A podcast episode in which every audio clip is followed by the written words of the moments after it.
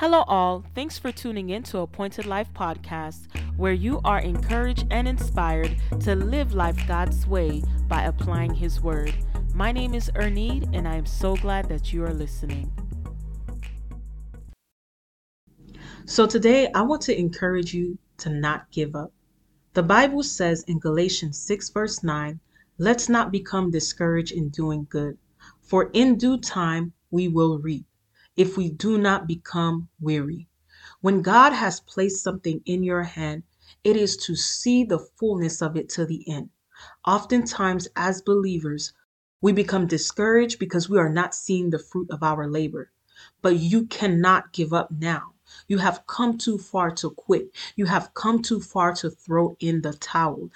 I am encouraging you today to not give up. See, I wear glasses, and if it wasn't for glasses, I would not be able to function in the world today. If Salvino D'Armate gave up on the idea of creating spectacle lenses, more than half of the population would not have been able to function today. And if others, such as Ben Franklin, did not come after him to expand this invention, it would be difficult for people needing to see up close to read.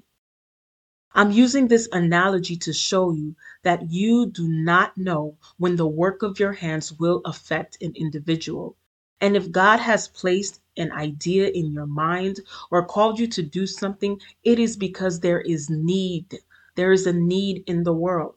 And you are the person chosen to answer that question. You are the person chosen to be a solution to that problem.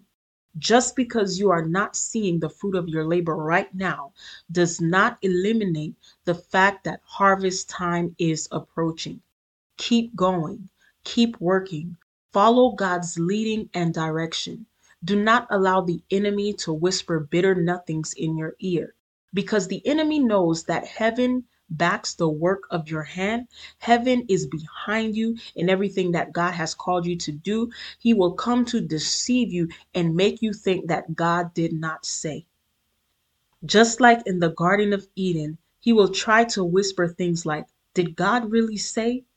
And you can't be like Eve. You cannot follow the footsteps of Eve and be given unto deception and question God's calling on your life.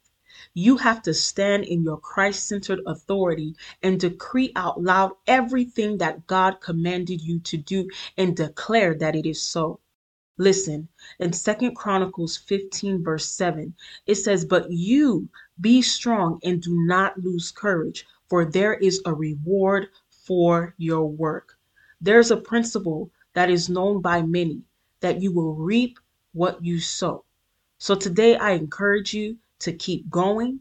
Do not give up because harvest time is approaching. Will you be ready? Thanks for tuning in to Appointed Life Podcast, and I pray that you have a blessed day.